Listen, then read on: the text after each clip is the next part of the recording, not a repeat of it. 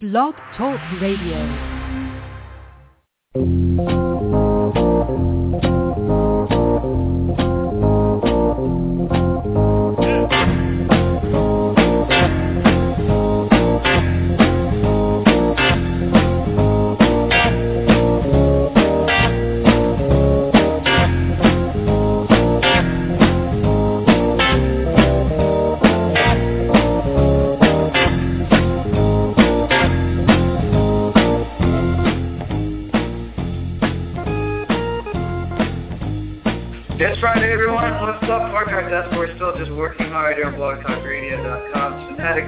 I'm your host, Michael Gardner, live from the Media Production Center of iRadio Saigon. No Ben Florence today to give him the day off as he has midterm. I am joined by two new personnel from Fanatic Radio. All courtesy to today at AU, we have my good friend Mark Natale from AU Athletics. Hey guys, what's up? And our newest addition, freshman of the year, Graham Burns. Hey, what's up? Have you done any radio before? I have not. Have you? Uh, yeah, a little bit. Uh, You have you guessed on my show, on the show before? um, no, I don't think so. Um, but I've definitely done a, a couple radio uh, bits before. Uh, a couple of my friends and I have done some uh, baseball analysis before, so no stranger to the uh, radio broadcast. Exactly, or the broadcast in general. Unbelievable. But uh, good show for you today. We will talk some baseball. The uh, championship series are heating up. Both are 3-2. The Dodgers and the Cardinals playing tonight. We'll also talk some soccer. I know as much as the fans love listening to us ramble about USA, but actually some big things happened last Friday. And but we will start today with the uh, Washington Redskins controversy. Immediately going to the soundbite. This is what Bob Costas said on the Dan Patrick Show after his comments on Sunday Night Football. even if someone disagreed, I don't think they could misunderstand where I was coming from. And I'm sure many people saw it, but for those who didn't, my point was this is not about a political correctness. This nonsense that Braves or Warriors or Chiefs is automatically offensive is silly. But Redskins, if you take a step back, we've become used to it because it's been in common usage for so long. But if you take a step back and you think of what the equivalent of Redskins would be, if applied to an African American, an Hispanic, an Asian, or any other ethnic group, then you have to start thinking of it a different way. Or put it in these terms. To walk into a gathering of Native Americans, if you were on a reservation or happened to come across a family of Native Americans in a restaurant and you began conversing with them, would you feel comfortable referring to them as Redskins? Using the term Redskins over and over again? Once you take a step back, it's, it's very obvious. And that was the point that I was making. I wasn't even calling for a specific action, although I was implying it. What I was asking the audience to do was to consider that even though, and I went out of my way to say this, clearly no offense is intended. No one should think that Dan Snyder or any NFL official uh, wishes to disrespect, consciously wishes to disrespect Native Americans. But even though no offense is intended, isn't it clear if you're fair to see how some offense could legitimately be taken? Not necessarily by all Native Americans. I noted that the best polling we have at this point, we may get new polling, but the best polling we have at this point says that a majority of Native Americans say it's not particularly an issue for them. But for many, it is. And I was just asking the audience to take a step back. They've become used to the term Washington Redskins, but think about what it means and what it might mean if you yourself were a Native American. I think he backed himself into a corner by saying never. And when you dig your heels in, it makes it more difficult to give in. Uh, he didn't leave himself very much wiggle room. Uh, and I'm sure that there are people behind the scenes who are trying to ease him towards some sort of resolution here. But if you dug yourself in and said there won't be any movement whatsoever, this is a non-issue in terms of discussing it, no, no, never, then it's going to be harder to compromise. Yeah, so we were at Zach Radio. We were relatively quiet about the situation. It mostly blew up over the summer when a panel of, I don't know exactly what tribe it was, but they presented the, uh, the Supreme Court with a, a, a compl- basically a complaint request saying we want the NFL to change the name. And then I think about July or August, Roger Goodell was saying, I support the name Redskins like what Costas was saying, it's no intention. And then Dan Snyder went on the uh, Washington Post and said we'll never change the name. Put that in all caps. But now, Mark, it's been like such a popular issue of these past few weeks. Why is that? Um, yeah, I mean, I think uh, I think it's coming to a front. I think Bob Costas, um, in in you know, in general, um, has made it very clear that uh, you know it can be uh, very offensive. Um, and uh, one of my Native American friends um, from uh, Minnesota actually raised a really good point to me um, last summer when it was uh, you know first gaining uh, momentum, and actually um, you know when the when the Native Americans put together that that complaint, um, she was like, you know, it's it's like being addressed um, as your people, you know.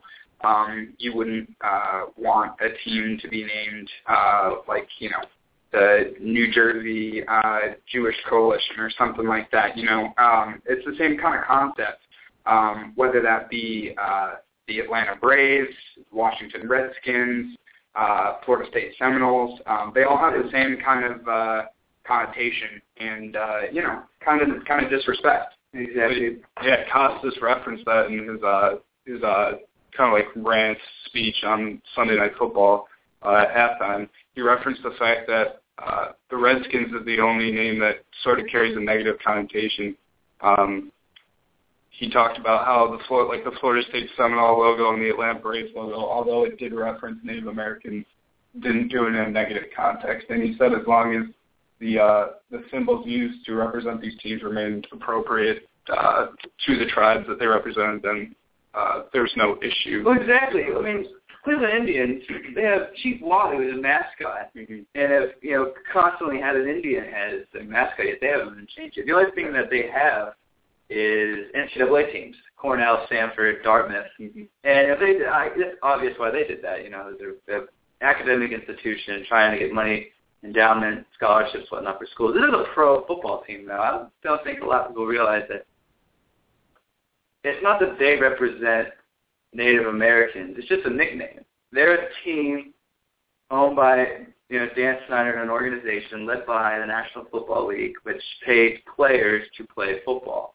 So I think they won't change it. Do you guys think they'll change it? Because I don't. I mean, maybe it's so much pressure because the NFL with the League of Denial came out last week, we talked about it on the show. The NFL has known about concussions for decades and still has done slow things but no big changes. Basically, this will happen. The NFL will try to do something to sort of pad down the situation and move it forward. But do you think? Do you guys think this will change? Um, you know, I think uh, I think a lot of teams have gone through name changes before in the past. Um, whether that be uh, the Boston Braves, um, you know, the uh, Oakland Athletics have, have been the longest standing um, name in sports history, I believe, if I uh, remember correctly. Um, but um, in answer to your question, Michael, I, I do think this one's going to actually change. Um, I don't think that the Redskins are going to be able to face the amount of pressure um, that they're getting from, from the American public and, and not adjust um, and not change their name. Um, I think there's there are better names out there that aren't caricatures of uh, of certain people. Um, so you know, I I look forward to uh, to hopefully within the year um, the name being switched around. Yeah, I agree with you. I think that it should be changed, but I also think that as long as Dan Snyder owns the team, they're probably not going to change Exactly. it. He seems he seems very adamant about it, and uh, his primary concern is revenue for his team because you take away uh, the logo and everything. Just you have to make entirely new jerseys. All the fans have to buy new jerseys. They have to buy completely new merchandise, and I think he's afraid of the money he's going to lose when he changes the name. Yeah, because the team has been uh, existing, you know, for 80 plus years. And of course, the NFL, when we saw it when Nike signed the new uh, equipment contract, that apparently you have to wait like five years just to get the jerseys changed, with Seattle being the exception because it was it was, it was up for them to get new jerseys. But a lot of the teams you can't really do that. NFL is different though. I think basketball it's easier because the uh, Bobcats are changing back to the Hornets. Uh, the current Hornets are now the Pelicans. That's a little easier. I think the NFL is different. It has to be all on Snyder in the NFL because the Supreme Court definitely won't do it because they declined cert, which basically uh, refused to hear the uh, Harjo Indian Group's appeal. And then another second case is still out in the midst, which has to go through trademark trial on the appeal board. And obviously, we know the government has just, just been back after being shut down for weeks. It takes a very long time to change it. But it should be interesting. It will be a story we'll be following. Love to uh, get potentially some guests on the show that's related to the matter. But we'll roll into the NFL as uh, big games last week. Patriots, Saints, which was a thriller. A lot of people were saying, oh, Tom Brady. Interception, you know, he's, he's losing his touch. He ends up leading the team down the field in like 50 seconds to score a touchdown. But an interesting article I came across is uh, Von Miller is back from his six-game substance abuse uh, suspension given by the NFL. Ironically, you know, a lot of people are saying, oh, this is going to hurt the defense. Broncos are going to be the same. Them and the Kansas City Chiefs, the only two undefeated teams left in the NFL. And now you add runner-up for the uh, NFL Defensive Player of the Year. But the interesting article on ESPN.com was saying that he was still with the facility. Apparently, the fine print in the uh, the, the suspension nowhere does it say you're banned from facilities. He was chilling in the locker room, just watching film, lifting weights, basically everything minus playing. So now you have a Denver Broncos team which had one of the best offenses pretty much in NFL history. They've just blitzed through every single team they've played. And now you bring back one of the best defensive players in the league. Granted, you got to consider the Broncos. This team is going to be just insane to even hang with now. Well, I mean, obviously their hot start has been a product of their offense, considering the fact that, I mean, they allowed Tony Romo to drop 48 points on them in what was the game of his career. And if not for an ill-timed interception, it might have been their only loss. But I really think Peyton Manning is what drives that team, and I think what the Broncos are relying on their defense for is just to get maybe two or three stops a game, just to just to stem the tide a little bit, just to get paid another possession. And I think that with the addition of Von Miller, you're adding a potential. If he had played the full season, he's a potential 20 plus sack guy. So if you get a sack a game from him or something, that's maybe another drive that you stop, and that gets in another possession. So. Right. The Broncos just look so blind. I'm trying to see they play this week.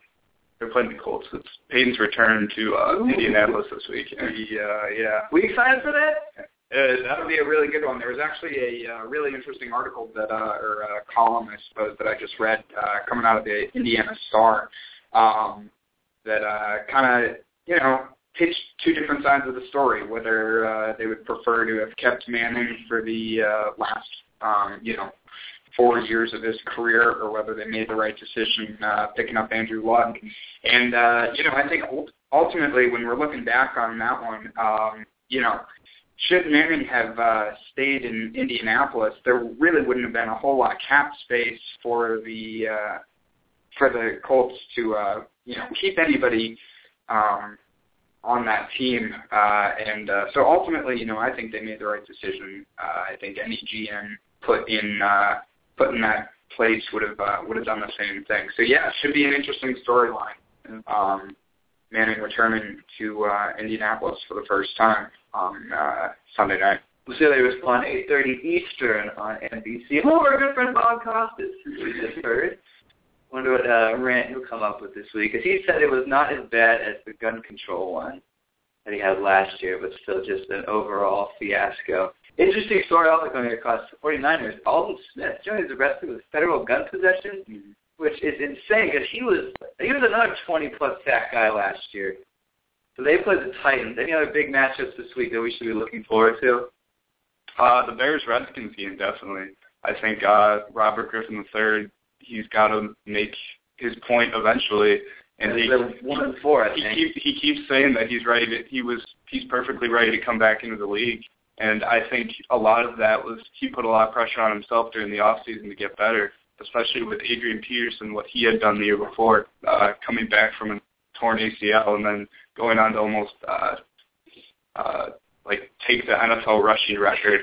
And I think that put a lot of players under the microscope because they thought they could do the same thing.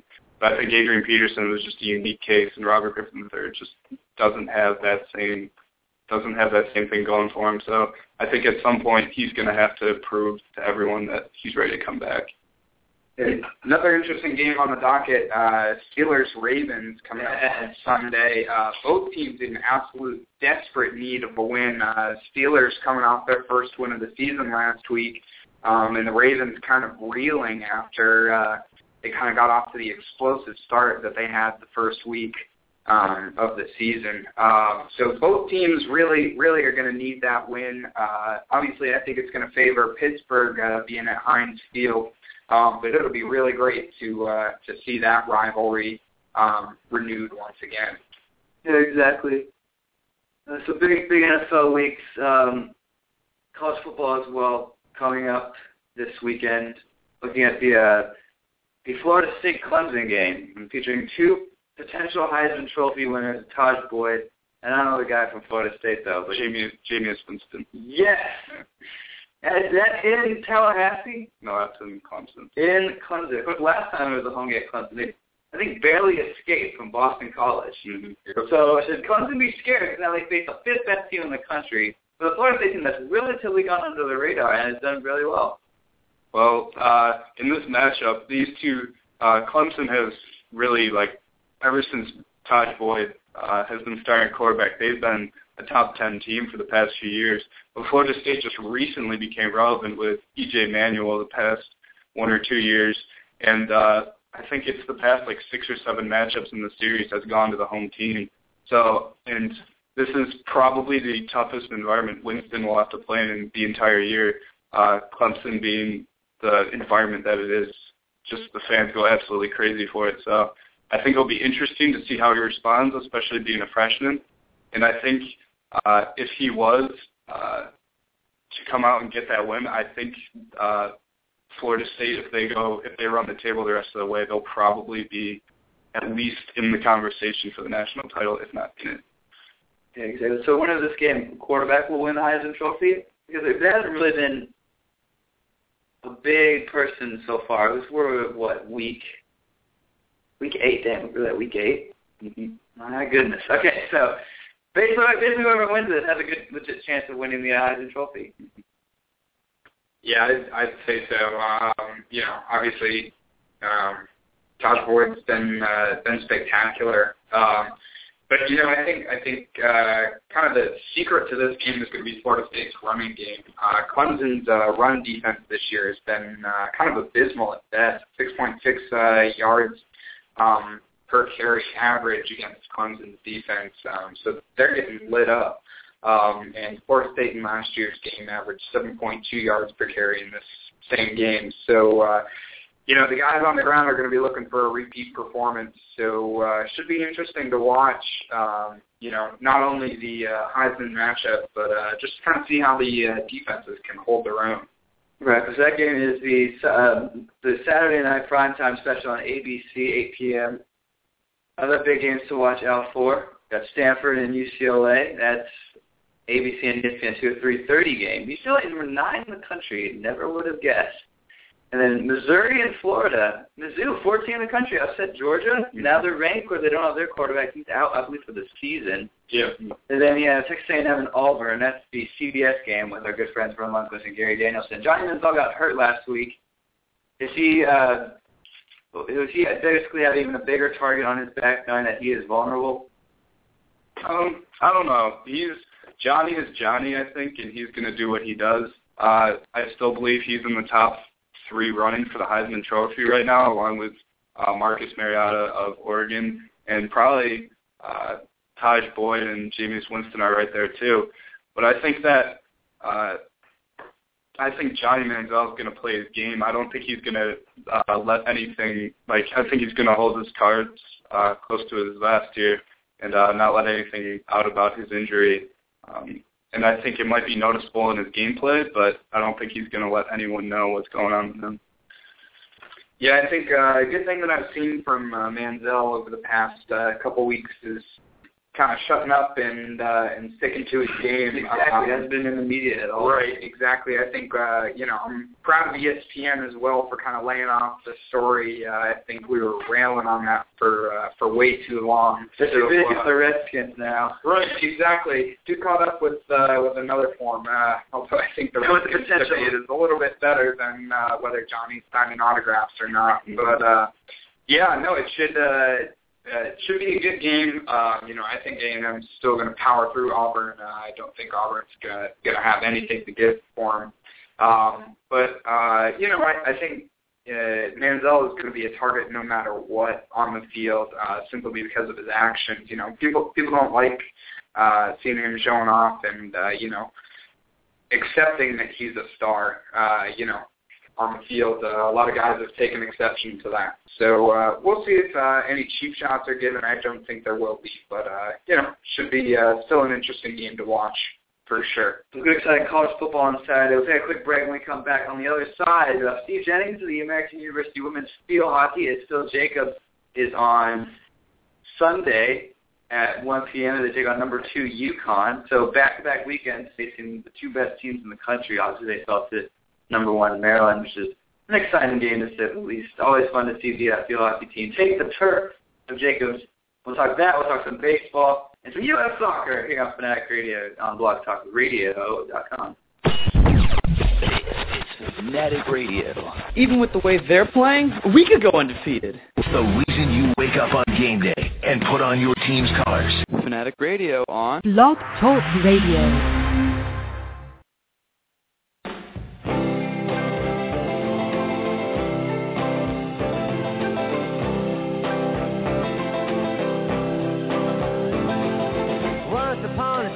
Dressed so fine, through the bump of dime in your prime.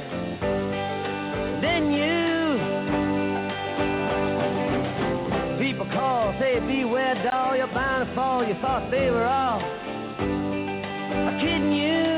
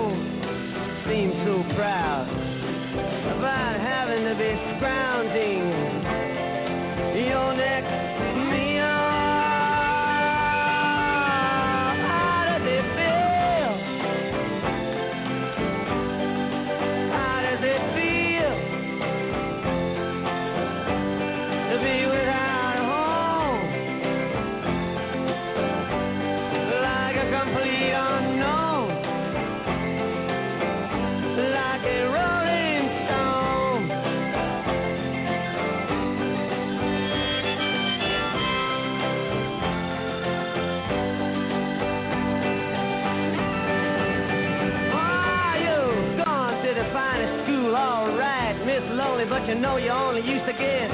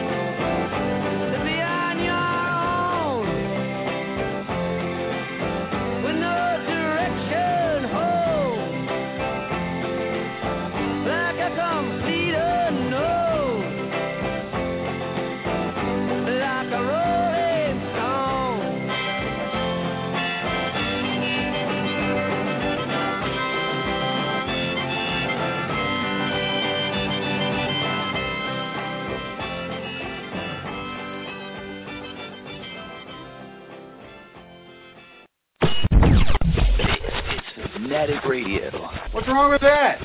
He fought for his country. It's the reason you wake up on game day and put on your team's colors. Fanatic Radio on Blog Talk Radio. The Harlem Shake.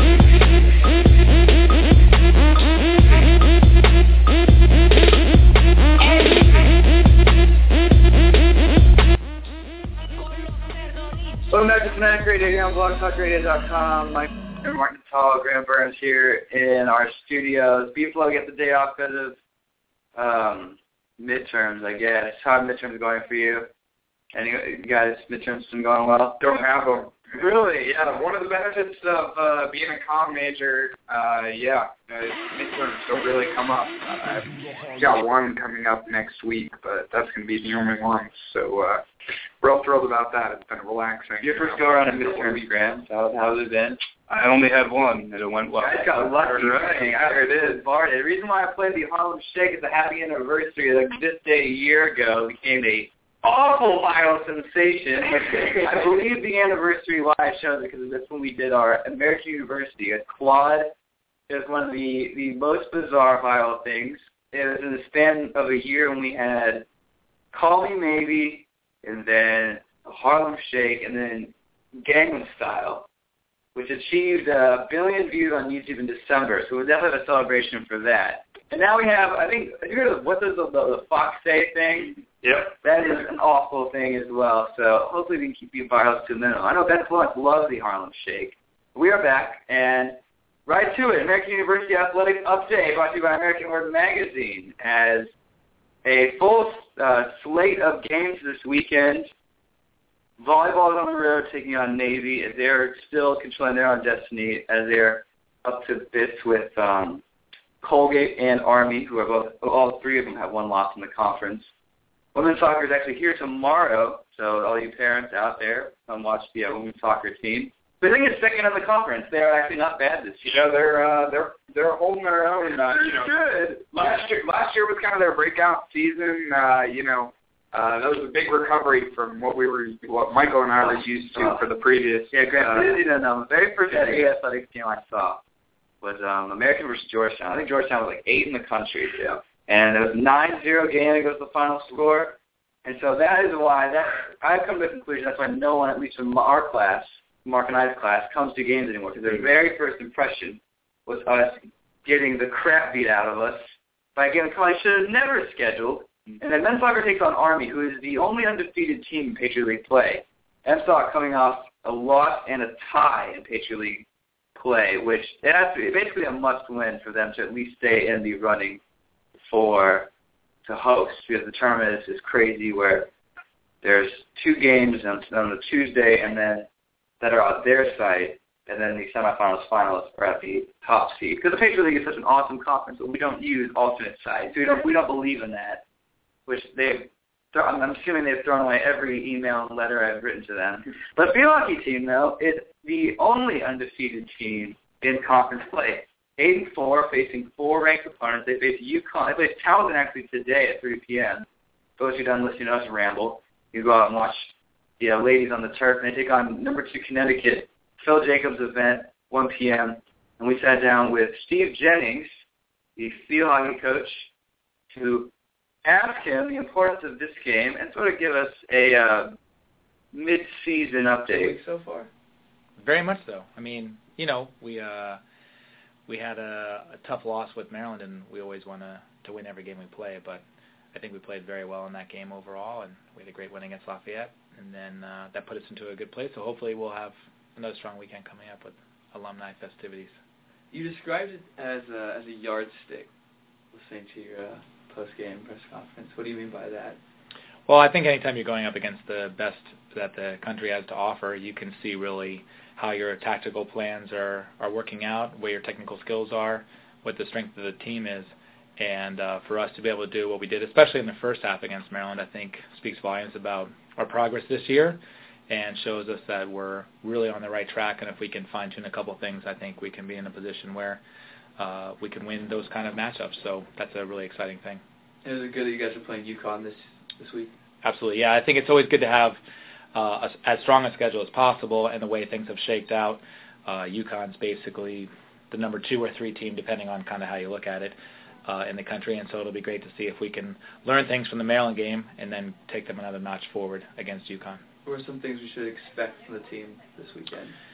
Well, I think it's uh it's going to be two different style games. Um, Towson is going to be a, a totally different kind of opponent than UConn. UConn's a very aggressive, high pressing team that has uh, just great, great depth. Um, so they'll challenge us in different ways than Towson, uh, and I would like for us to kind of play independent of our opponents and just try to keep working on our our theme of passing the ball around the back, building the ball up, and creating uh, more scoring opportunities in the in the offensive 25. So that's that's kind of a general target for us this weekend.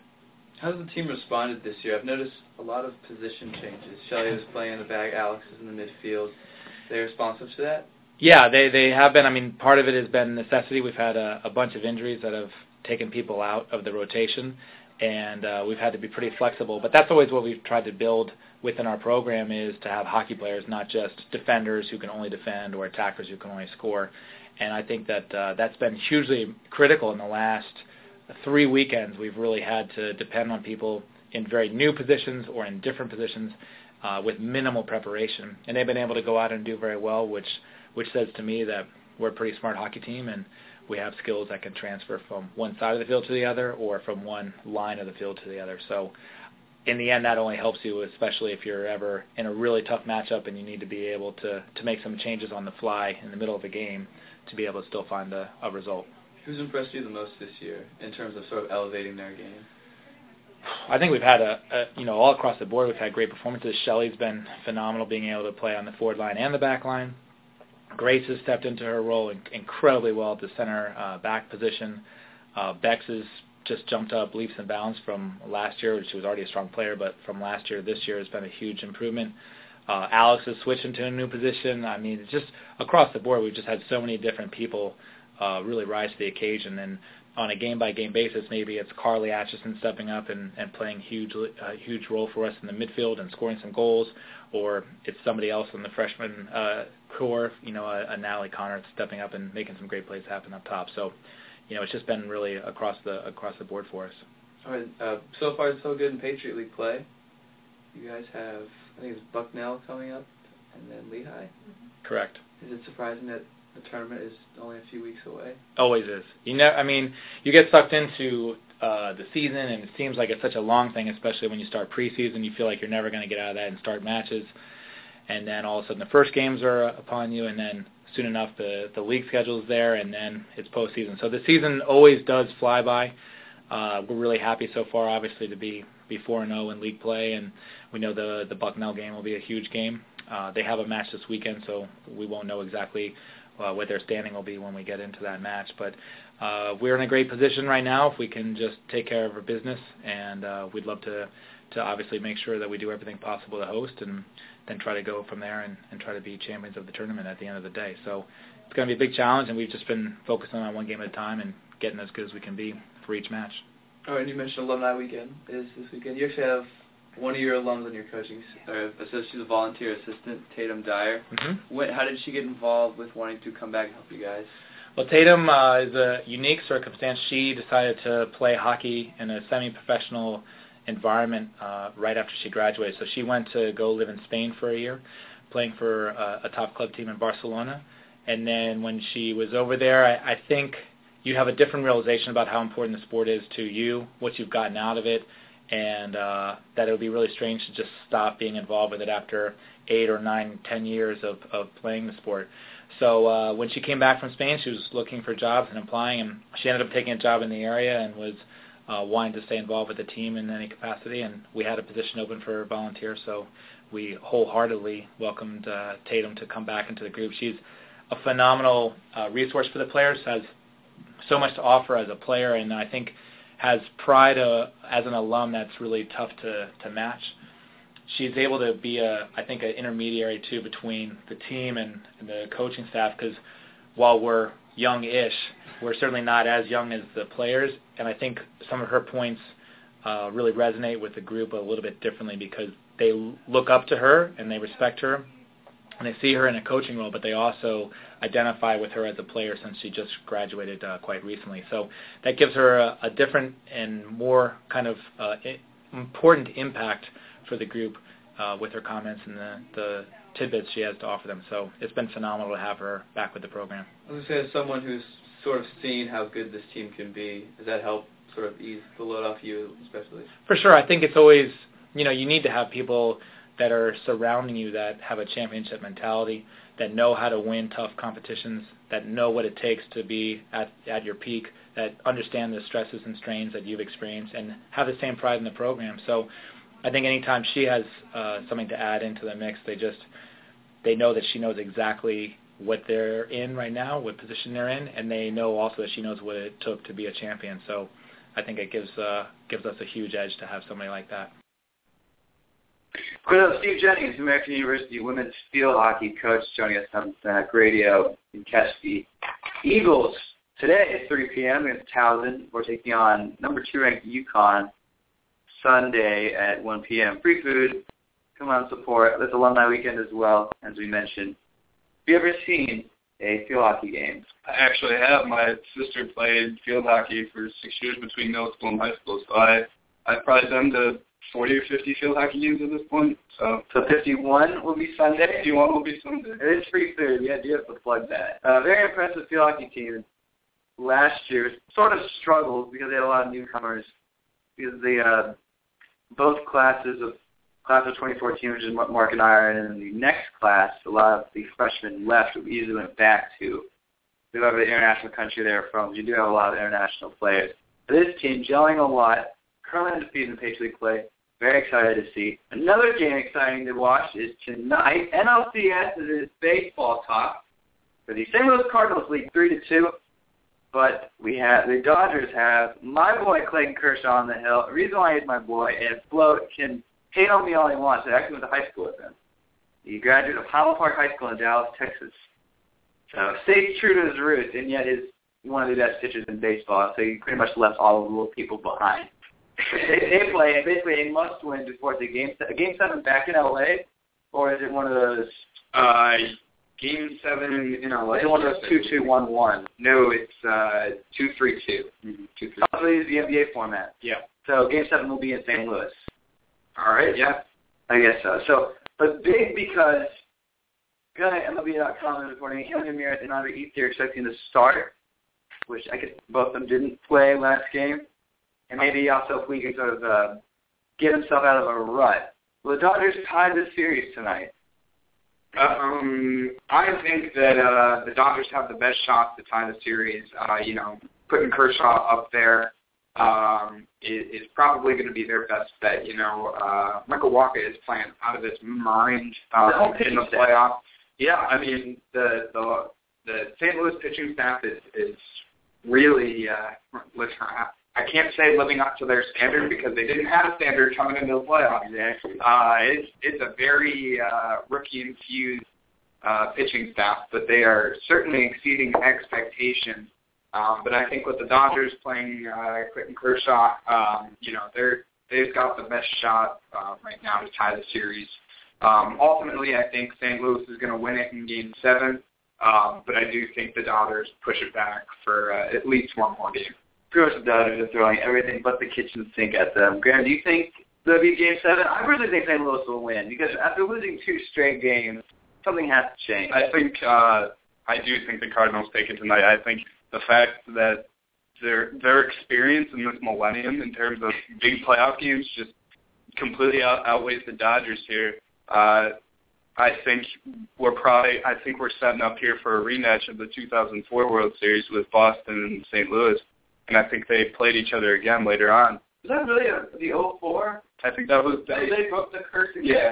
St. Louis. Cardinals. Yeah. Who would have thought? Yeah, so I think that's what we're setting up for here. I think St. Louis, uh, the experience, just I know their pitching staff is young, but I think overall they've just been the more consistent team. I would like to see the Dodgers go. Um, it's a new team in the World Series because Detroit, Boston, St. Louis have all been regulars in the series at this point. Uh, and it'd be cool to see the Dodgers get their chance, but I think the Cardinals take it. Yeah, it's surprising that the Cardinals are, are always in it. I, I described it on the show for me like the uh, New England Patriots of baseball. A lot of personnel change, yet they always keep at least a few guys from those past teams and make and always make a playoff run, or always at the top of the division. They have Matt Holliday has been to the World Series for the Colorado Rockies. Carlos Beltran has been playing very well.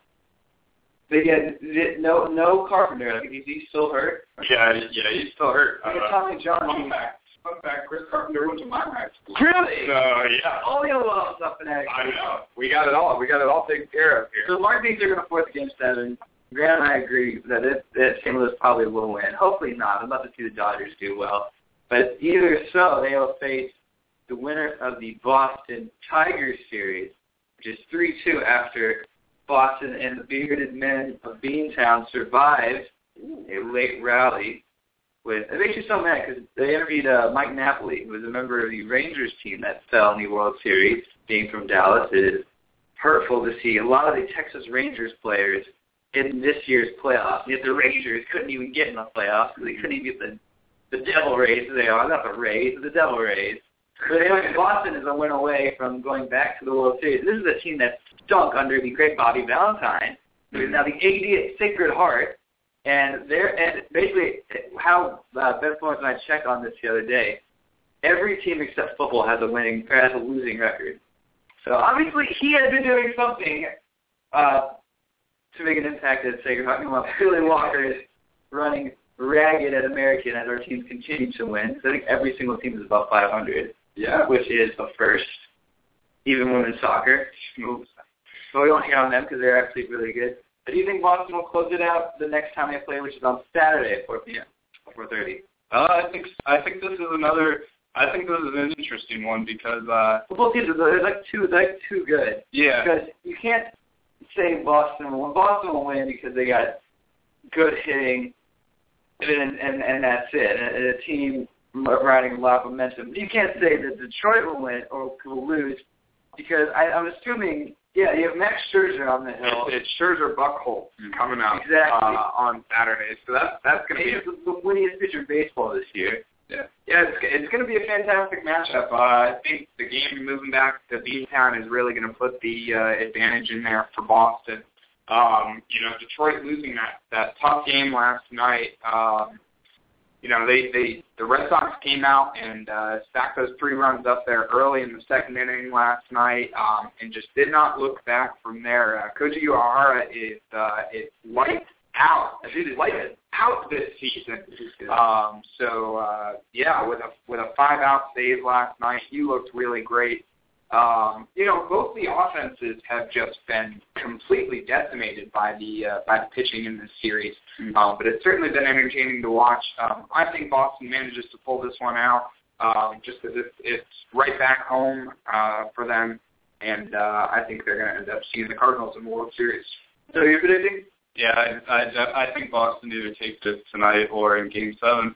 It's really I think tonight though. Uh, I get the feeling Detroit's going to take it, but I think that it's I think it's going to come down to a power game here. I think that whichever team manages to get that one big uh, home run or big hit here, uh, especially considering the the low scoring games we've had in both the championship series. I think less than 10 runs were scored through the first four games of the NLCS, and it's just been it's been a very poor hitting performance until these past two games in both the championship series, where uh, the Tigers exploded for five runs in that one inning, which was pretty much unheard of up to that point.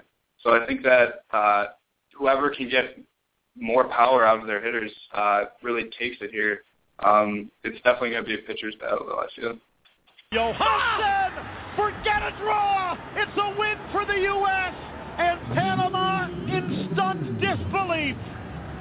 A minute ago, their World Cup dreams alive, but snuffed out by Zusi and Johannsson. Yeah, I thought um, first half we we did a, a decent job of coming out and, and creating a couple early chances. Actually, um, thought we were a little unfortunate to find ourselves down at, at half, but um, did a good job coming out in, in the second half as well and and putting them on their heels.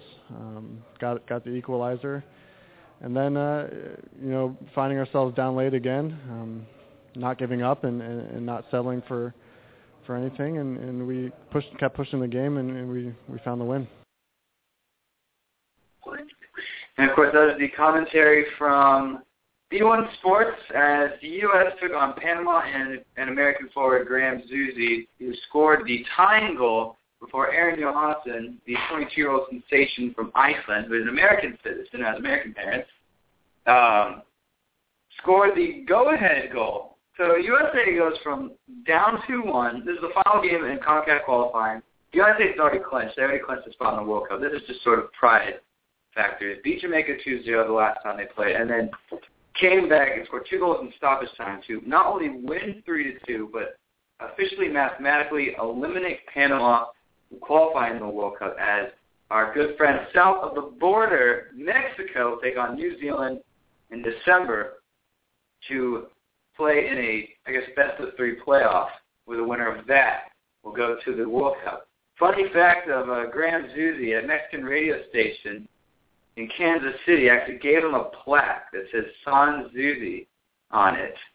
So this dude has been turned into like a national hero for keeping Mexico's World Cup hopes alive, which if they needed anything, because that team has been atrocious this year. But enough about Mexico. I'll talk about them in a minute. United States goes only two losses in CONCACAF play, winning the Gold Cup, pretty much not even destroying, but the only loss they had was the very first one against Honduras, and everyone was all up in arms complaining about that. Yet Jurgen Klinsmann put together a stellar team, which ended on a great note. So, Mark, they have pretty much all the momentum going in their favor as the World Cup is less than, I think, four months away. Yeah, um, uh, looking at June, June in uh, June in 2014. So you know, six-ish, Yeah. six, seven, eight, less than a year, something like that. But yeah, absolutely less than a year.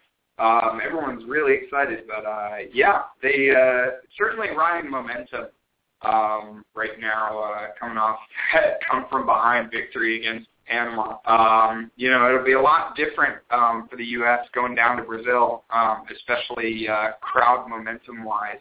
Um, you know, I don't think it'll be quite as bad as, let's say, Azteca playing in Azteca. Um, but I, I think, still think it'll be uh, fairly similar. I don't think they're going to have a crowd advantage in any of their games. Um, but yeah, absolutely, the uh, men's soccer team certainly riding uh, quite a bit of momentum, um, especially after that kind of embarrassing loss to uh, Costa Rica um, in early September. Yeah, it was they got killed us. Yeah, it was, it was three one, three one. Well, it was two, it was two zero after I think ten minutes. Yeah, which is not good. Graham, you're a big U.S. soccer fan. You will be as soon as you join this show. Since you're on this show, you will become a U.S. soccer fan. You can speak about soccer, not at nauseam, because it's not silly, but we do love to support the uh, red, white, and blue. Yeah, I'm- I mean, I'm excited as anyone for the World Cup. It's really, uh, I mean, I don't watch soccer really at all until the World Cup comes around, and I remember. No, you're one of those people. I remember watching it in 2010, and uh, that was really cool to see what they did there. But from what I've heard, it sounds like the team is even better this go around, so it should be interesting to see what they do. Well, the fact of the matter is, is I'm going to say an understatement. We're 12, I think we are 12 or 13th in the world, which is the highest we have been in two years. The highest we've ever been was four, and that was going into the 06 World Cup. Right, but that was that was also following the victory against Spain, which uh, a lot of people considered to be a fluke, and I think Yeah. uh, history. I think the uh, the performance following that win uh, was certainly indicative that that win was a fluke. Um, you know, we we kind of embarrassed ourselves during that World Cup. Uh, yeah. we don't, uh, So that, They, they were out 16 for that one. well, the Confederate, that Confederations Cup that you're talking about, Right.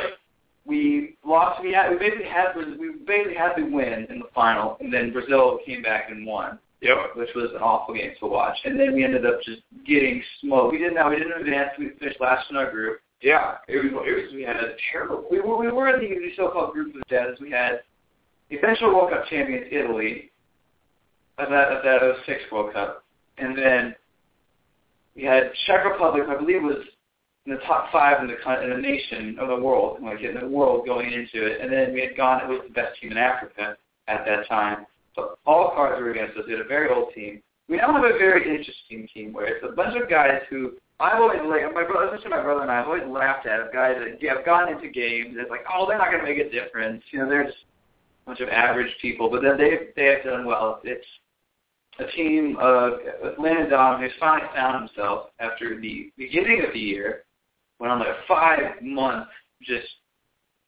sabbatical. We went to like Cambodia and he trained at Wisconsin Madison. He was all over the place.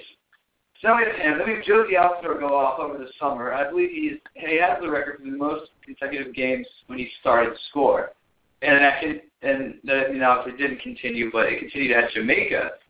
So I think it was like six games. But he's playing playing well. And then we have a bunch of, a bunch of small guys who have stepped up. Michael Bradley's done really well. We've had Graham Zusi, the uh, Sporting Kansas City, do a great job. For me, it's not, not necessarily the players that have made the difference because it's been basically the same players for all year. It's, it's the coaches. Jurgen Klinsmann has changed pretty much the soccer lifestyle of the U.S. men's national team because he, he everyone, basically everyone is held accountable. There's no guarantee, like the great uh, Bruce Arenas and Bob Bradley eras where it was always the same starting 11 uh, day in, day out. This one, hey, Klinsmann has about 30 players to choose from to narrow down to the final 22 man roster. Everyone's held accountable, though. Yeah, I, th- I think it's really interesting to see uh, quite a few of the players uh, grow into their own. Um, I think Jozy Altidore for the you know done well. over the past over the past couple of years has really you know kind of found himself as a player. He's been a good player, but he his talent has sort of been squashed when he's played in England, which I'm nervous why he's playing with Sunderland. But uh, when he was, he was at Hull City and he did really bad. But then he went to uh, first division team in Netherlands. Not really the best country to play soccer, but he just kicked butt and he did a great job. So the confidence has been rising and definitely shows. Absolutely, and uh, you know I think that uh, five month sabbatical that uh, Landon Donovan took really really helped him clear his head. You know there there were a lot of talks about Donovan uh, retiring after that sabbatical, um, and I think he surprised a lot of people by coming back and uh, you know coming back with quite a bit of force. Um, his uh, his energy levels really look up to par um, on the field, and he's been uh, he's been streaking out there uh, on the far side, uh, far left side. So uh, he's definitely found his niche in the team.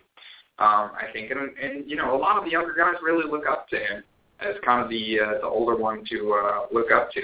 Um, I am going to mention, though, I think uh, moving a little bit away from the U.S. soccer. Uh, um, kind of vibe that we've had. Iceland is actually looking at their first potential ever trip to the World Cup. Um, they managed to uh, to draw one to one against Norway um, last week. Uh, there were uh, let's say eight thousand people, um, almost uh, two percent of uh, Iceland's entire nation um, was at that uh, that soccer game, and uh, I think they ended up shutting down most of the businesses um, so that everyone could watch the game. But uh, I'm real excited to uh, to see if Iceland can secure a spot to uh, head to Brazil. That should be a really uh, feel good story to watch. Yeah, exactly. 8,000 people. That is more than any men's basketball game here at American University. CGA men's basketball, though, it is our official Midnight Madness event tomorrow at noon. Mike Brennan will continue the, uh, the three-year tradition of a chalk talk, where basically fans, anyone, come out and watch the first pra- uh, first open practice. Because apparently the NCAA changed the uh, rules to start practice for two weeks ago, so they had already been officially practicing. But it's a chance to sort of, first during Parents Weekend, a chance for people to come out and see uh, new age in American men's basketball. I'm very excited for it. Yeah, it, it's going to be really exciting. Um, totally different offense. Uh, Brennan's going to be running a Princeton-style offense, so uh, It's like a hybrid because he wants he embraces the fast break because obviously he wants Darius Gardner, our good friend Pee Wee, to uh, run everything through him.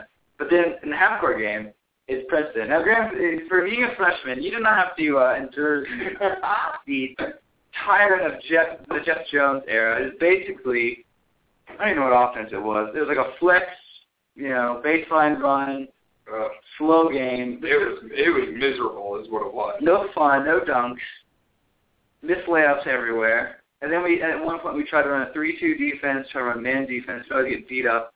But it looks bright this year though because all our, all the NBA talent from the Patriot League is gone. CJ McCollum, Mike Muscala. So basically, we are the underdogs. As a lot of people, several polls, ESPN even is picking us to finish eighth in the conference of ten teams. That's not going to happen. But what? But have you been told how exciting uh, basketball is at the school? Uh, I haven't really heard a whole lot about it. Uh, it's Robert Sherman's fault. yeah, sure. That's all right. We'll uh, we'll we'll kind of catch you up to speed. Um, I'd say that uh, you know coming off of last year, I think Lehigh is still going to be a strong presence even without uh, CJ McCollum.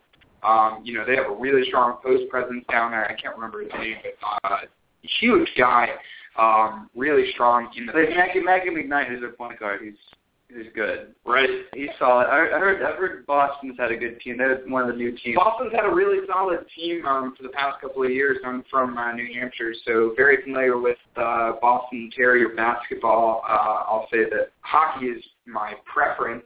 Um, but uh, yeah, BU basketball, not the greatest in the world, um, but certainly uh, switching over to the uh, Patriot League, um, which I would say might be uh, considered a little bit of a lesser conference than what they were previously in, um, is going to help them gain a lot of confidence. Um, so, you know, it, it should be interesting. Um, I can't wait to see how Brennan's offense kind of shapes up, and uh, we'll see. Uh, we'll see what that looks like. It's going to create fun basketball, so I'm looking forward to. I uh, totally forgot to mention uh, the Loyola Greyhound. Uh, Loyola looked really strong last year. I got a couple friends that uh, that go to Loyola, and they looked really. They have a, they have a new coach here. Yeah. Um, yeah. So you know they're going to start off um, with a tough, very very tough um, non-conference schedule. They'll be playing uh, Miami, Florida, uh, St. Joe's, Mount St. Mary's, West Virginia, UConn on there as well. Um, and then a couple softballs, you know, UMBC should be pretty easy for them as well as Stony Brook. Um, but then looking at the Patriot League season, uh, yeah, we're, we're it's it's going to be a lot of fun. Um, adding two teams to the conference gives uh, four games, four extra games. Um, so uh, everyone should be real stoked about that. Because not, especially for uh, American Eagles fans, non-conference play is is hard to come by. As you only have three home games, then they go on uh, two road trips. I'm excited to see the first game of the year, George Mason, November 8th. Of course, they have do do have two. I think an exhibition match before, but yeah, you know. But George Mason game. Is, You're gonna make the you're gonna make the trip to George Mason. George Mason to watch that one? I'll try to, yeah. Yeah. Go off to Fairfax, the new Atlantic 10 George Mason team. Apparently they're supposed to be picked high in their conference for the uh, preseason polls of the A10, which has 16 teams. Don't know why I still call the A10, but I digress. but a non-conference, I think with a new coach, it's um, it's a test to, for team building to, see where they will be in top Patriot League play. We have, uh, I think, the California trip of the home and away series. You finished San Francisco, and then St. Mary's, who uh, is always good in the uh, West Coast Conference. Yeah. Um, Now, the Ohio State, we go to uh, Columbus to get our butts kicked there. But then after that, you know, we have cupcakes of Mount St. Mary's, Columbia, St. Francis, Howard, Brown. Those are games if we if we get wins, it's like we're going to be good for Patriot League play. But uh, according to last year, we lost to Howard, which was a low point Yep. in my collegiate career. Nevertheless, outside is tomorrow at noon. And any final words before we end the show? It's an honor to be here. Yeah, well, excited to join the Been Radio regime. Yeah, it's been an uh, absolute blast. Uh, really looking forward to the field hockey game uh, later today. Uh, it should be um, crushing. Uh, uh, let's see, it's not Lafayette today. It is Towson. Towson. Towson. Yeah. Either way, uh, uh, field hockey should be coming out on top today. Um, and uh, so we'll look forward to that. And then it'll be a great game against UConn. Can't wait to see if uh, Steve Jennings has shored up the uh, penalty corners. Um, that was a big problem uh, for field hockey last week against uh, Maryland. So we'll see if uh, let's see if this week's hard work has paid off. Uh, but thanks a lot for having me on. Mike. You guys, are you guys are officially part of the Fanatic Radio team. Always welcome back. All right. Hopefully Beeflo does well in his midterms as he might. I don't know after this day. I don't know. Beeflo's on the hot seat. He is like um, Gary Kubiak in the uh, Houston Texans. But for all of us here on uh, Block Talk Radio, for my uh, co-host Mark Natale, Graham Burns, I'm Michael Gardner. Check out Chalk Talk tomorrow. Field hockey this weekend. Of the Athletics has been Zachary. Let's ride American Word. And we will see you next week. Same time, 1 2 on Friday on Block Talk Radio. Catch the podcast on iTunes. Until next week, so long, everyone.